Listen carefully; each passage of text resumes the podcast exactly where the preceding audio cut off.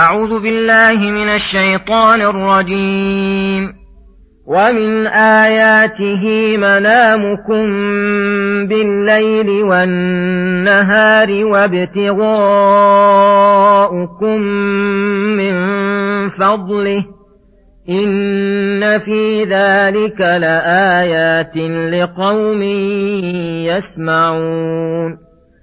ومن آياته يريكم البرق خوفا وطمعا وينزل من السماء ماء وينزل من السماء ماء فيحيي به الأرض بعد موتها إن في ذلك لآيات لقوم يعقلون ومن آياته أن تقوم السماء والأرض بأمره ثم إذا دعاكم دعوة من الأرض إذا أنتم تخرجون وله من في السماوات والأرض كل له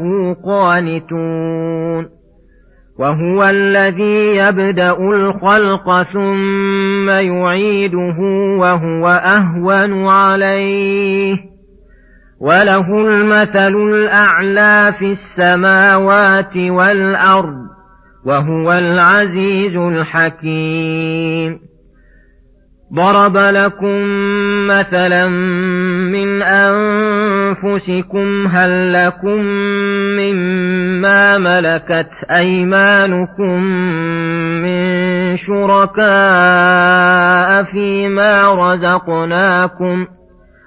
فيما رزقناكم فأنتم فيه سواء تخافونهم كخيفتكم أنفسكم كذلك نفصل الآيات لقوم يعقلون بل اتبع الذين ظلموا أهواءهم بغير علم فمن يهدي من أضل الله وما لهم من ناصرين. بسم الله الرحمن الرحيم. السلام عليكم ورحمة الله وبركاته. يقول الله سبحانه ومن آياته خلق السماوات والأرض واختلاف ألسنتكم وألوانكم إن في ذلك لآيات للعالمين. والعالمون هم أهل العلم الذين يفهمون العبر ويتدبرون الآيات وآيات الله في ذلك كثيرة. ومن آياته خلق السماوات والأرض وما فيهما فإن ذلك دال على عظمة سلطان الله وكمال اقتداره الذي أوجد هذه المخلوقات العظيمة وكمال حكمته. لما فيها من إتقان وسعة علمه لأن الخالق لا بد أن يعلم ما خلقه ألا يعلم من خلق. وعموم رحمته وفضله لما في ذلك من المنافع الجليلة وأنه المريد الذي يختار ما يشاء لما فيها من التخصيصات والمزايا وأنه وحده الذي يستحق أن يعبد ويوحد لأنه المنفرد بالخلق فيجب أن يفرد بالعبادة. وكل هذه أدلة عقلية نبه الله العقول إليها وأمرها بالتفكر واستخراج العبرة منها. وكذلك في اختلاف ألسنتكم وألوانكم على كثرتكم وتباينكم مع أن الأصل واحد ومخارج الحروف واحدة ومع ذلك لا تجد صوتين متفقين من كل وجه ولا لونين متشابهين من كل وجه إلا وتجد من الفرق بين ذلك ما, ما به يحصل التمييز.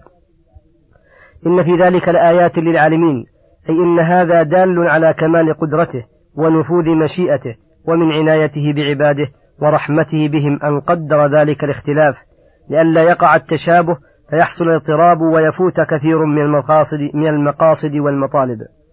ثم يقول سبحانه ومن آياته منامكم بالليل والنهار وابتغاؤكم من فضله إن في ذلك لآيات لقوم يسمعون. أي سماع تدبر وتعقل للمعاني والآيات في ذلك. إن ذلك دليل على رحمة الله تعالى.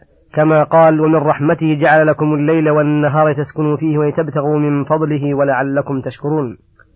وعلى تمام حكمته إذ حكمته اقتضت سكون الخلق في وقت ليستريحوا ويستجموا وانتشارهم وانتشارهم في وقت لمصالحهم الدينية والدنيوية ولا يتم ذلك إلا بتعاقب الليل والنهار عليهم والمنفرد بذلك هو المستحق للعبادة.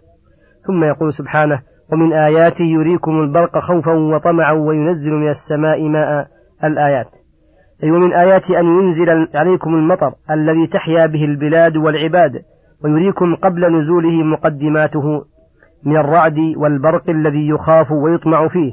إن في ذلك لآيات دالة على عموم إحسانه وسعة علمه وكمال إتقانه وعظيم حكمته وأنه يحيي الموتى كما أحيا الأرض بعد موتها. لقوم, يعقل لقوم يعقلون أي لهم عقول تعقل بها ما تسمعه وتراه وتحفظه وتستدل به على ما, على ما جعل دليلا عليه. ثم يقول سبحانه ومن آياته أن تقوم السماء والأرض بأمره ثم إذا دعاكم دعوة من الأرض إذا أنتم تخرجون. ومن آياته العظيمة أن أن قامت السماوات والأرض واستقرتا وثبتتا بأمره فلم تتزلزلا ولم تسقط السماء على الأرض. فقدرته العظيمة التي بها أمسك السماوات والأرض أن تزولا يقدر بها على أنه إذا يقدر بها على أنه إذا دعا الخلق دعوة من الأرض إذا هم يخرجون. لخلق السماوات والأرض أكبر من خلق الناس. وله من في السماوات والأرض الكل خلقه ومماليكه والمتصرف فيهم من غير منازع ولا معاون ولا معارض وكلهم قانتون لجلاله خاضعون لكماله وهو الذي يبدأ الخلق ثم يعيده. وهو أي إعادة الخلق بعد موتهم أهون عليه من ابتداء خلقهم وهذا بالنسبة إلى الأذهان والعقول. فإذا كان قادر على الابتداء الذي تقرون به كانت قدرته على الإعادة التي هي أهون أولى وأولى.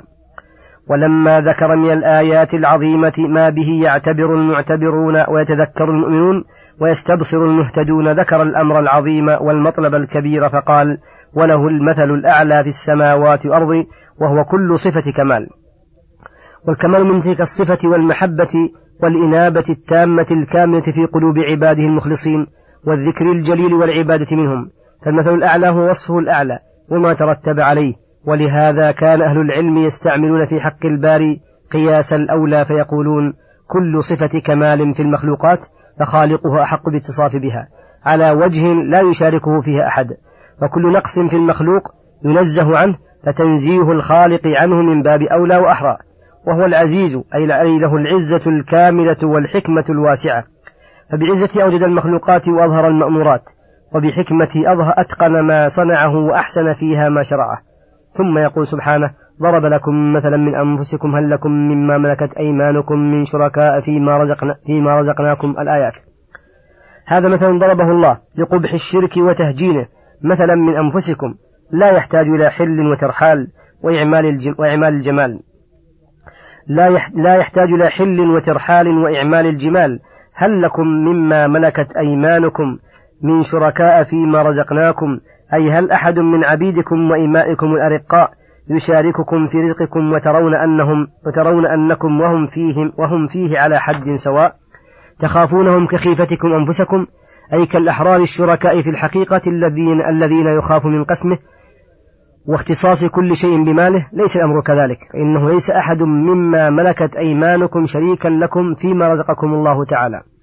هذا ولستم الذين خلقتموهم ورزقتموهم وهم أيضا مماليكم مثلكم. فكيف ترضون أن تجعلوا لله شريكا من خلقه وتجعلونه بمنزلته وعديلا له في العبادة وأنتم لا ترضون مساواة مماليككم لكم؟ هذا من أعجب الأشياء. ومن أدل شيء على سفه من اتخذ شريكا مع الله وأن ما اتخذه باطل مضمحل ليس مساويا لله ولا له من العبادة شيء. كذلك نفصل الآيات بتوضيحها بأمثلتها لقوم يعقلون الحقائق ويعرفون. وأما من لا يعقل فلو فصلت له الآيات وبينت له البينات لم يكن له عقل يبصر به ما تبين ولا لب يعقل به ما توضح. فأهل العقول والألباب هم الذين يساق إليهم الكلام ويوجه الخطاب. وإذا علم من هذا المثال أن من اتخذ من دون الله شريكا يعبده ويتوكل عليه في أموره ليس معه من الحق شيء فما الذي أوجب لهم الإقدام على أمر باطل توضح بطلانه؟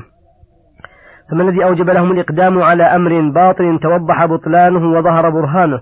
لقد أوجب لهم ذلك اتباع الهوى فلهذا قال بل اتبع الذين ظلموا أهواءهم بغير علم هوت أنفسهم الناقصة التي ظهر من نقصها ما تعلق به هواها أمرا يجزم العقل بفساده والفطر برده بغير علم دلهم عليه ولا برهان قادهم إليه. فمن يهدي من أضل الله أي لا تعجبوا من عدم هدايتهم فإن الله تعالى أضلهم بظلمهم. ولا طريق لهداية من أضل الله لأنه ليس أحد معارضا لله أو منازعا له في ملكه وما لهم من ناصرين ينصرونهم حين تحق عليهم كلمة العذاب وتنقطع بهم الوصل والأسباب. وصلى الله وسلم على نبينا محمد وعلى آله وصحبه أجمعين. وإلى الحلقة القادمة غدا إن شاء الله. والسلام عليكم ورحمة الله وبركاته.